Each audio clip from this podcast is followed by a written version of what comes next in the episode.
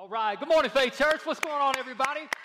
Hey, welcome, welcome. I'm going to say everybody, man, here in Florence. It's so good to see your smiling faces. Can we give some love for our Lawrenceburg Faith Church family? Good to have you guys in the house. So all of our V I Ps, everybody watching online, whether you are in the house or you're online, man, we consider you family. So glad you're joining in. I'm just going to tell you, I'm jacked up on some coffee right now. I've had four cups, which is about three more than I normally drink. I'm ready to go. Anybody ready for the word today?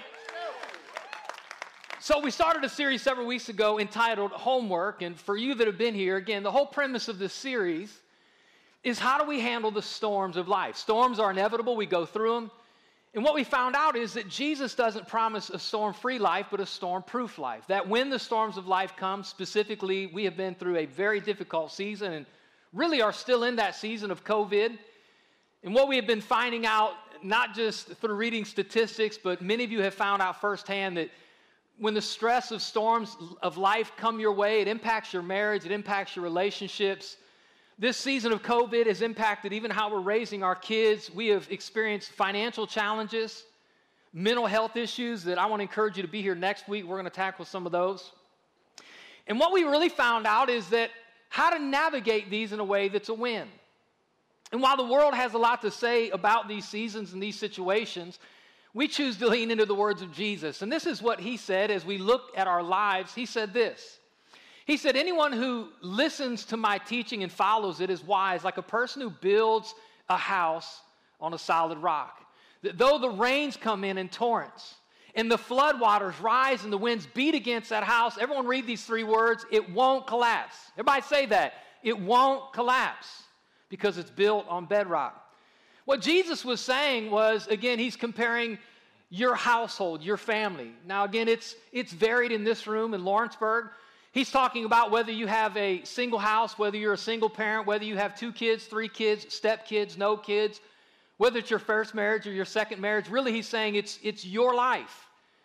And if you'll build your life, if you'll build your house, if you'll build your home on his word, here's what we've been saying through the series is that a strong foundation establishes a stable future. The storms are inevitably going to come our way in life.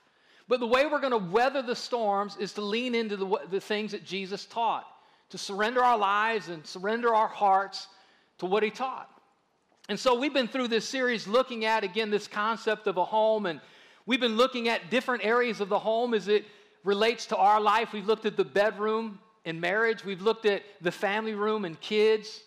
Last week, we looked at the home office and looked at finances. Today, we're going to talk about one of our favorite rooms, or at least one of my favorite rooms. I want to talk about the dining room and our eating habits. Let's go. Can I get some love for food in the house? Here are some food facts that I think probably many of us can relate to. Did you know the average American spends seventy minutes a day eating food? Not just seventy minutes a day, but in any given year, we eat one ton, two thousand pounds of food, right? Have you ever heard yourself say, it feels like I've eaten a ton? It's because you have. About ten percent of that is specifically on Thanksgiving. ten billion donuts, you know that had to make my list, ten billion donuts in a year. twenty percent of our meals, one out of every five, we eat in a car. Isn't that crazy? It's really because at the end of the day, food is a big deal to us. In fact, I think if we're all honest, we don't miss many meals, right? It's just a part of who we are. It's a part of our culture.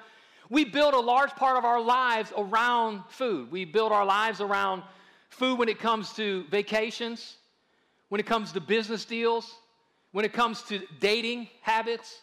Like we just continue to build our life around the dining room model of eating food. And it's okay. It's, again, it's just part of who we are, but why do we do it? Beyond culture, really, bottom line is we need food to function, right? When you, when you take in food, ang, ang, ang. Some of you will be eating like that later today. By the way, the day of the bulk calories takes place on Sunday. You consume the largest amount of calories on a Sunday. Right? When we eat the food, what happens? God has designed our body to take in that food, to break it down, to ultimately feed ourselves, that we get the nutrients our body needs and primarily and ultimately the energy. So you can function, so you can breathe, so your brain can think, so your lungs can expand, so you can move from point A to point B. All of that comes through the function of food. And we all know that. That's not why we're here today. I didn't come to give you a health lesson. What I want to tackle today and what I want to talk about for a few minutes is, what about spiritual food? Right? We all have multiple meals. I know kind of the intermittent fasting thing is a big deal, but at the end of the day, we're still eating. Whether we're waiting eight hours, twelve hours, sixteen hours, some of you radical people are like waiting every twenty hours to eat. Some of you eating three meals a day. Some of you are three meals, three snacks. Like, which is it? Should we eat a lot or a little? Like, let's get the story straight. I just went with the lot side for now. But here's the question again. While we are busy feeding our face physical food, what about spiritual food? Here's what Jesus said, Matthew chapter four, verse four. Jesus said, people do not live by bread alone, but by every word that comes from the mouth of God. One of the primary staples of a Middle Eastern first century diet was bread. And here we are two thousand years later. Come on, and everybody likes some bread. Whether you like white, wheat, Wonder, come on, whether you like your bread from Olive Garden, from Longhorn, Outback, let's go. Come on, everybody's got room for carbs. Whoever's idea was to cut the carbs is a liar and a deceiver, and we rebuke them in Jesus' name.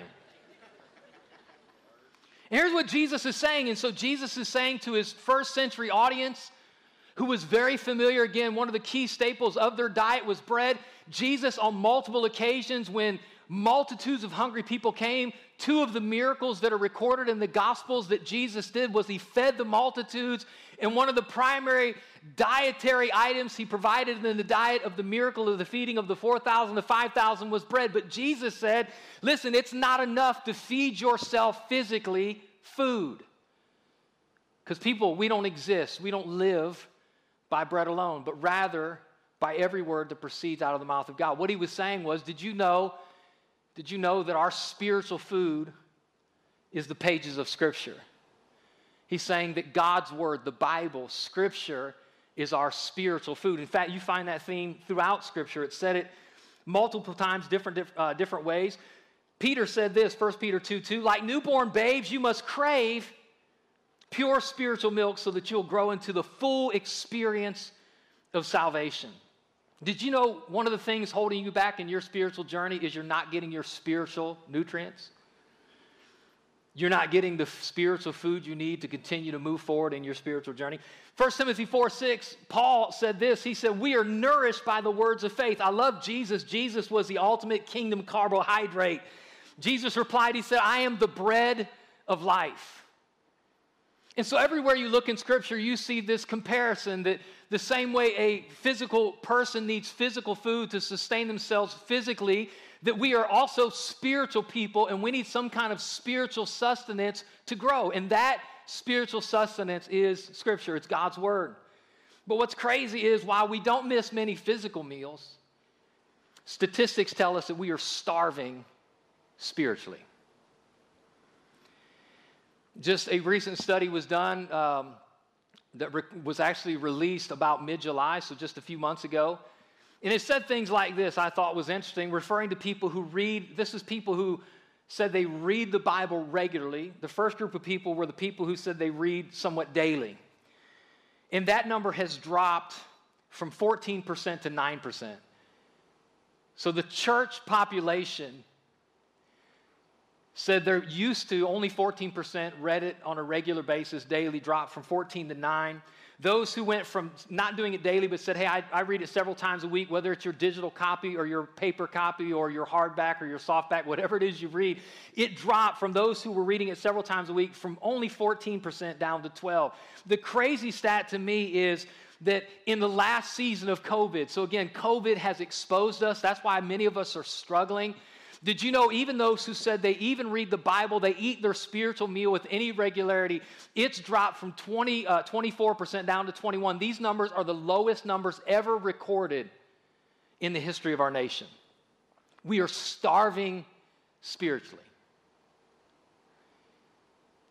And so when you step into it, and I hear some of you are like, well, Pastor, like, isn't that what Sundays are for? Like, that's the spiritual meal. That's why we come, is to eat spiritually. And I want you to know, I love what I get to do. I consider it a privilege. It's like on Sunday morning when I stand on this stage, I get to be the Bobby Flay of the Bible. I get to be the dude with the food, serving you up the carbohydrates of the kingdom to introduce you to the bread of heaven, who is Jesus. Come on, I love the privilege to do that. But I think everybody would agree, you can't survive on one meal a week. Nobody's eating one meal a week physically, because through the day,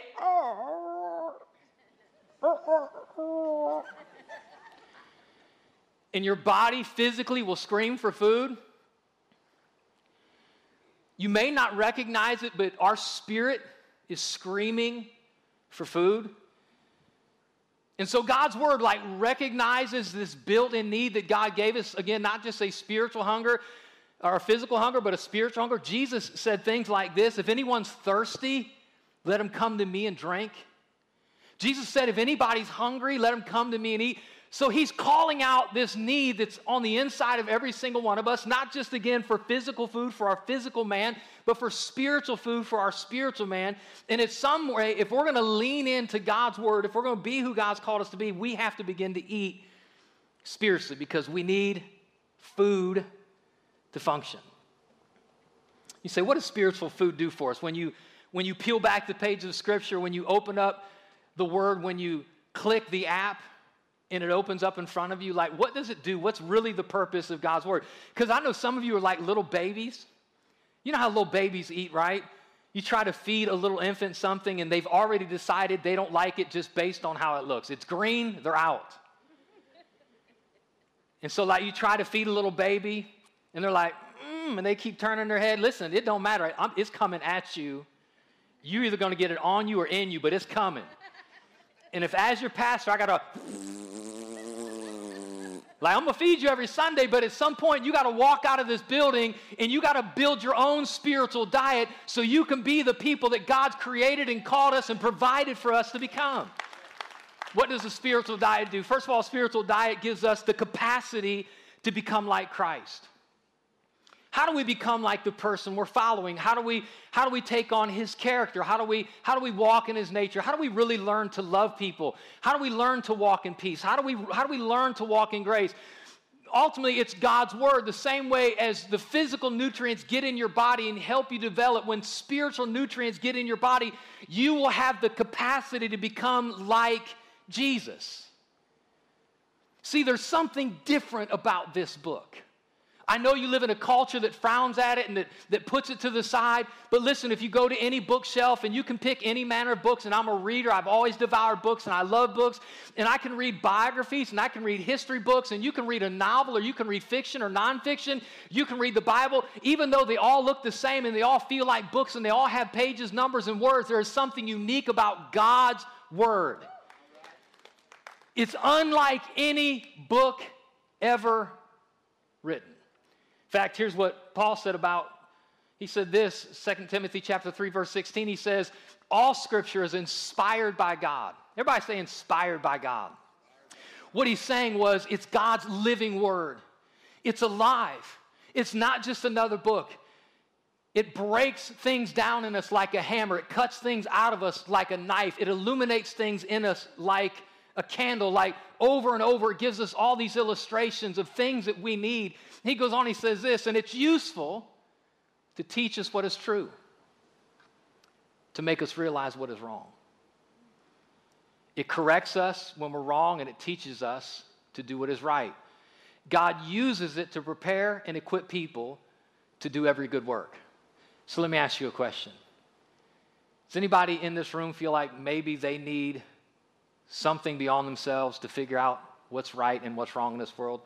Like, I mean, you, all you, we'll talk about this. I got a series coming up, but we live in a world where everybody wants to tell you what they think is right and what they think is wrong, and I don't want to get in the history of it. I'll save it for the series that's coming, but at some point, the cultural worldview shifted, and now all truths are equal, and what you believe is the same as what he believes, which is the same as what she believes, and that book's equal to that book, and I'm just telling you, God's word stands above the rest. It is our source of truth and inspiration and hope, and so it is our spiritual diet. It is the thing that we consume. It's not just the capacity to become like Christ. It gives us strength for spiritual battles. Let's go. Listen, I don't know if you know this, but every one of us in this room, come on, have you ever have you ever gone through seasons of depression and anxiety? Have you ever been fighting temptation? Have you ever felt, fight, fought the struggle to do what's right? Have you ever been overcome with the temptation to do what's wrong? Come on, anybody here ever felt the pushback? It's because all of us, come on, Lawrenceburg, all of us are in a real spiritual battle. We have a real spiritual enemy, and what gives us the strength to overcome the spiritual battles we're in, not just to fight them, but to win them, to have victory, is in the power of God's word. Come on. Why do we have a spiritual diet? Because it gives us the wisdom to know what to do. When you read the Bible, unfortunately, there's not a chapter on parenting. There's not a chapter on money management. There's not a chapter on, you know, raising kids, but it's filled with principles that, again, as you peel back the pages of Scripture, you'll find God addresses every single issue that humanity faces from cover to cover. Whether it's marriage, divorce, relationship, anxiety, hurt, heartbreak, fear, depression, money management, how to be a leader, how to run a business, how to treat your neighbor, divorce, like it's all in there. And so if you're looking for a compass, if you're looking for something in your life to fix north, God's word offers us the wisdom to know what to do. It's our spiritual diet. It's It's the revelation of our Redeemer. Who is God? What is God like? How can we know him? It's found in the spiritual diet of God's word. I want to lean into uh, a parable that Jesus taught. And Jesus, again, he makes he kind of takes another leap forward in this, in this idea of helping us to understand the significance of our spiritual diet. And we all got it, like, right? We all understand that the same way physical food get, goes into a physical body and gives us strength, that we need spiritual sustenance to go into our body. He says, ultimately, he makes another comparison. We're going to read in Luke chapter uh, Luke chapter fourteen, or Luke chapter eight, and he teaches us this parable of the sower. In the same way food goes into a body, now he changes the illustration. The same way food goes into a body, he talks about something that everybody at least is familiar with, about seed going into the ground. That if you'll take a seed and you'll put it into the ground, it always brings a harvest. Come on, I'm not here to talk about agriculture. I'm here to talk about life change. Anybody here need some life change? This is what Jesus is talking about. Listen, listen to what he says. Luke chapter eight, it says, one day Jesus told a story in the form of a parable to a large crowd that had gathered from many towns to hear him. He said, a farmer went out to plant his seed, and as he scattered it across his field, some fell on the footpath where it was stepped on, and the birds ate it. Other seed fell among the rocks, and it began to grow, but the plant soon wilted and died for a lack of moisture. Other seed fell among the thorns that grew up with it and choked out the tender plants. Still other seed fell on fertile soil, and this seed grew and produced a crop that was a hundred times as much as was planted. So that's interesting, Jesus. What does that have to do with us? Well, again, he's using something that we're familiar with, the concept of agriculture, farming, putting seed in the ground, to teach this spiritual principle. And he says this, verse eleven, this is the meaning of the parable. Everybody say these next five words. The seed is God's word. Come on, y'all say it, Lawrenceburg, come on. The seed is God's word. And the seeds that fell on the footpath represent those who hear the message only to have the devil come and take it away from their hearts and prevent them from believing and being saved. It's powerful. And the seeds on the rocky soil represent those who hear the message and receive it with joy. Good word, pastor. Come on, high five. That was money. I love the word. Wow, felt like you was just talking to me. And then you leave and nothing really changes. They believe for a while and then they fall away when they face temptation. The seeds that fell among the thorns represent those who hear the message, but all too quickly the message is crowded out by the cares and riches and pleasures of this life. And so they never grow into maturity. And the seeds that fell on the good soil represent honest, good-hearted people who hear God's word, cling to it, and patiently produce a huge harvest. Here's what Jesus is saying. Jesus is saying that there was a farmer who went out to sow seed, and the seed fell on four different types of soil. One type of soil was the hard soil that the seed couldn't get into the ground. Another kind of soil was the shallow soil. The next kind of soil was weedy soil. I don't know if that's a word or not. I really couldn't find it. I looked for it, but I couldn't find a better way to say weedy than weedy. And so we're going to say weedy. Everybody say weedy. Weedy. Write it, write it down. W, this is how I'm spelling it, W E E D I E. Because this is my word, I can spell it how I want. And good soil. And this seed goes into different kinds of grounds and gets a different kind of harvest. And here's what he's saying is that the soil, the four different soils, are the condition of people's hearts. And some of us are just hard-hearted. And like we've been hurt, and maybe you grew up in church and a pastor offended you, or like you've looked at what's happening at like other religions and other, like this pastor fell, this Christian made a bad decision. It's like you just hardened your heart, like I don't believe in God, I don't believe none of it because this guy didn't live it out. Listen, you're not, we're not following each other, we're following Jesus. Nobody's perfect in this building, it's only Jesus. That's the one we keep our eyes on. And so he, he says like some are hard-hearted and the word just can't even get in you. He said, then there's some, he said, like the word gets in you and you celebrate it for a minute, but there's, you face all these other things, these temptations, and like you don't really ever grow into it or you never really own it or walk in it. He said, then there's some, the condition of the heart is like they really love God's word. They, like, they're the people on the front row, they're the ones taking notes, but then they leave the building, they walk away from the dining room table, they put down the pages of scripture, and they have so many other things competing for their attention that God's word is drowned out in their life. But there's some people that recognize they need a good spiritual meal, and they lean into the word of God. And when God's word gets in them, it changes them and brings, this is so powerful, it says that seed goes in and it produces a crop, a harvest of a thousandfold, which means something that went in you brought out something greater from the inside of you. Come on, does anybody here need something great to come out of them? Let me just make this really clear, like all of us in this room, right, all of us watching in Lawrenceburg, everybody watching online, we all have things in us that we're trying to figure out. How do we get that out? How do I get, how do I get, how do I get the hurt out? How do I get the anger out? How do I get the bitterness out? Like I know this because counselors exist. I know this because addiction clinics exist. People have things in their life and they just don't know how to get it out. And some of us, trying to figure out how to get something in. I'm just looking for peace. I don't have it. I'm, I'm trying to figure out, like, what's my purpose? I don't have it. And so we have things in us we're trying to get out, and we have things that we want in us that we're trying to get in, and all of that is found in the power and the principles of the pages of Scripture, that when we sit down and we open up our heart, God says, my word will get in you, and it'll bring great things in you and great things out of you because it's a great thing going through you. Come on, somebody. We got to make room for a spiritual diet. This principle that God's word is talking about, again, this farming principle, like we got it. There's a diet principle. There's a farming principle. And it's found everywhere. Not, I mean, in life, we get it. But you go all, all the way back to the very beginning, Genesis. God creates everything. And one of the things he says is God looks at the earth and commands fruit to come out of it. And he says that the earth, every seed-bearing plant came out. Why? Because once the plant came, if you wanted more plants, you had to take a seed out of the plant, put it in the ground, and you get more plants. And then when that plant comes out, if you want more plants, you got to take a seed out of that plant, put it in the ground, and more plants come out. The reason some of us are not growing or maturing is because we're not putting seed in. After Noah's flood, God's word says this, Genesis eight twenty-two, as long as the earth remains. Here's the principle I'm talking about.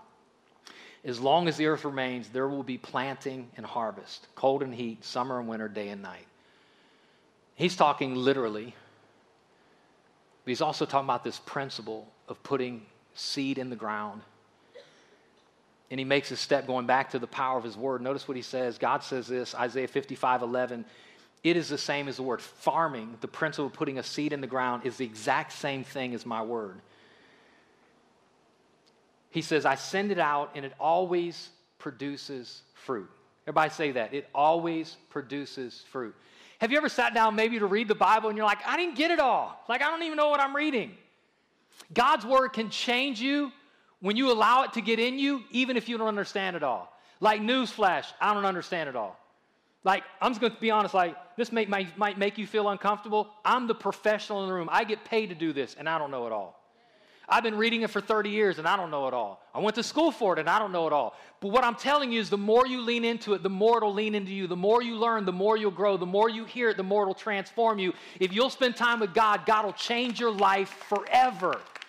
And notice what he says again. He says this. Here's the promise. He says, it's the same with my word. I send it out. It always produces fruit, and it will accomplish all I want it to do, and it will prosper everywhere I send it. What I'm telling you is, that, is when you sit down to a diet of God's word, it'll change your life. Many of you guys have heard my testimony. I've shared it because I, I love what God's done in my life, and I think there's something powerful about a testimony. Again, I wasn't raised in church, didn't go to church, didn't read the Bible, didn't, wasn't taught how to pray. I knew nothing about God, nothing about Jesus, nothing about church, really until I started dating, uh, pursuing who is now my good thing, Shauna. Like, I caught her. Chased her for a long time, but I caught her. I don't know if she ran out of, ran out of energy running from me or like wanted me to catch her, but at the end of the day, I got her. Let's go. But we started dating. Shauna and I gave her a note in the hallway, Akron East High School. Because we didn't do the digital thing. We didn't have texting. Cowards text, men pass notes. You say that again. Cowards text, men pass notes. So I handed a note going down the hallway, October thirty-first, Halloween, nineteen eighty-eight. I don't know what it said, but I'm sure it was romantic. And she said yes. And so we started the date. She grew up in a Christian home. I grew up in a non-Christian home. And her mom laid it down. If you're going to date my daughter, you got to go to church. And so I didn't care about church. I didn't want to go to church. I wanted her. Church was just the obstacle I had to go through to get her. So every Sunday, I went to church. And it was a, it was a hardcore Pentecostal church. Some of you don't know nothing about Pentecostals. And every Sunday, I, some really excited Hispanic person was in the service. And they were really glad to be there. Some of you don't get that. It's all right. Just a message in tongues is another language. And so I didn't recognize it. I'm like, I don't know what's going on, but go ahead, bro. Like, get it. And we would we would sing hymns, and we sat in church, and I listened to a message and message. And, and I want you to hear what I'm telling you. I didn't. I don't know what I was listening to. Never heard it before. Didn't make any sense to me. But God's word always produces fruit. And from October nineteen eighty-eight, I started going to church November, December, January, February, and halfway through March, March nineteenth, nineteen eighty-nine, I was in a place, a conference for youth with about six or eight thousand teenagers, and the word broke through. And I said yes to Jesus, and my life was forever changed. God got a whole lot of stuff in me that had never been in me before, and took a whole lot of stuff out of me that needed to come out of me. And that didn't come because a man was on the platform. That's because God's word was going forth, and God's word always produces fruit. If you want life change, lean in to your spiritual diet. That is where it's going to come from. So if you're taking notes, it's important you hear this. The Bible is not a book of stories. It's a book of seeds. That every time you read it, every time you lean into it, every time you submit yourself to it, whether you're reading a digital app, whether you're opening a hardback, whether it's a pay, whatever it is, leather bound, listen, get into God's word. It, it will get into you, and it will change you. It is not just a book of stories or principles. It is a book of seeds that will get in you, and it will bring a harvest of life change. Come on, how many people here need some life change, need to keep growing?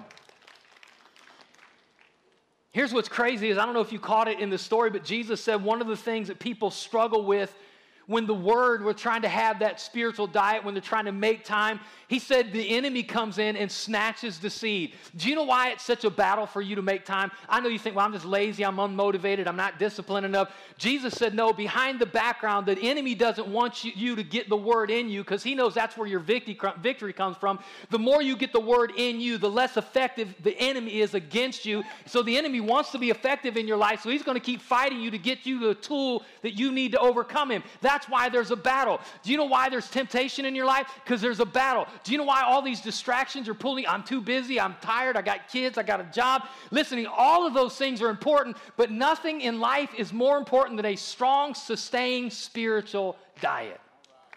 Are you eating your food? We got to make room for food. And while I'm happy to be the dude with the food on Sunday, you have to make room on your own through the week to lean into your own spiritual meals. I don't know if you caught this as well, but did you notice that Jesus doesn't identify who the farmer is? He says a farmer goes out to sow seed. The seed goes on to four different kinds of soils. The seed is the word of God. The soils are the, the hearts of humanity. And if it gets into a heart that's open, it'll bring a harvest of life change. Notice he doesn't say who the farmer is. Now, I get it. Obviously, he's saying that he is a farmer. In context, Jesus is going from city to city, region to region, preaching the gospel, talking about the kingdom, declaring who God is. His disciples are following. He is the farmer who's sowing seed. But did you know that you can be a farmer? Come on, somebody. Did you know that you can sow seed into your family? Did you know you can sow seed into your workplace? Did you know you can sow seed into your school? Did you know you can sow seed into your own life? Come on, the seed is the word. You got all the seeds you want. But you got to learn to be, put yourself in the place. Now, I'm not talking about, listen, I'm not talking about the crazy, real charismatic Christians that like stand in the workplace. Yay, for the Lord would say unto thee. Look, you don't even need to say that. You don't need to quote that it is the Bible for it to be the Bible. You don't need to say where, like, you can just be having a normal, everyday conversation and, like, you got somebody, like, you know, really going through a tough time, going through a difficult time. Did you know you can give them a principle out of God's word and that principle still be a seed into their life that'll change them and you don't have to say it's the Bible? Did y'all know that? Somebody like, wait, say that again? Like, God's never called us to be preachers. He's called us to be farmers. And he's given us all the seed we need. So my challenge for you is you got to get a spiritual diet in you so you can be a farmer with seed and you can start putting it and spreading it in the culture and community that desperately needs hope, life, light, joy, peace, and salvation. Let's not just be farmers for us. Let's be farmers for the world we live in. And so I just want to make this really easy today. So my goal, here's my goal if you've not caught it, is to get you to quit being the like, I don't want to eat it. Ugh. It's coming. My goal today is to get everyone in this room, everyone in Lawrenceburg, everyone watching online, to start developing a regular spiritual diet. My goal today is to get you reading your Bible. So, number one, if you're not reading it, just lean in. Let's flip the script. Let's change the percentages. I don't know about culturally being the lowest numbers ever reported. What would happen in this house, in our communities, if we had the highest stats ever recorded? I just wonder what would happen. I know it would happen because God says my word always produces fruit. So I don't want you just reading your Bible. Number two, if it'll help you, there's a card. This, was, this card was provided in the gift box that we provided for every family at the beginning of this series. And in it is a very simple reading plan. I put this together. It's going to cover the book of Acts. If you're brand new to the Bible, it's the fifth book in the New Testament. The first four books, Matthew, Mark, Luke, and John, are biographical sketches of the life of Jesus. Who was Jesus? What did he teach? What did he do? That's what the Gospels teach. The fifth book is the book of Acts. It's a historical book,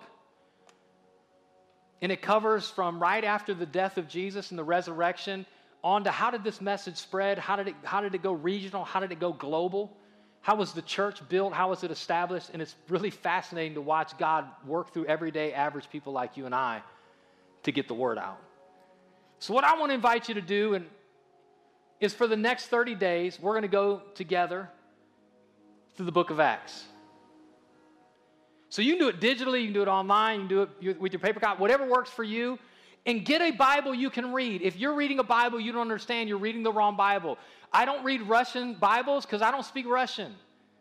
And I don't read King James English Bible because I don't speak fifteenth, sixteenth century King James English. I don't use thous and these very often in my language. I speak twenty-first century English, so I read a twenty-first century English translation. Read whatever you're comfortable. Whatever your native language is, find a copy. Here at Faith Church, we use the N L T, New Living Translation. It's very easy to read. So let's start reading together. If you'll take the challenge, let's do the thirty-day challenge. We're going to go through the book of Acts together. And I'll make it just a little easier, is we started just a Facebook group just for this, that I'll lead it. You can go to our Faith Church Facebook page, click groups, and there you'll see a thirty-day book of Acts group. All of us can join it. I'll post on that. Some of our staff pastors will post on that every day. You can post your thoughts, your questions. Hey, pastor, what do you think about this? Hey, look what God showed me. Here's what God's doing. Like, we can just get on there and we can just chat and connect. On the back side of this card is how I still today do my devotions. When I open up the Bible, this is what I use. It's called the SOAP method. SOAP method. Just read Scripture. Just make some observations, like what are you reading? What's happening? What's, and then you'll see there's actually some questions you can ask.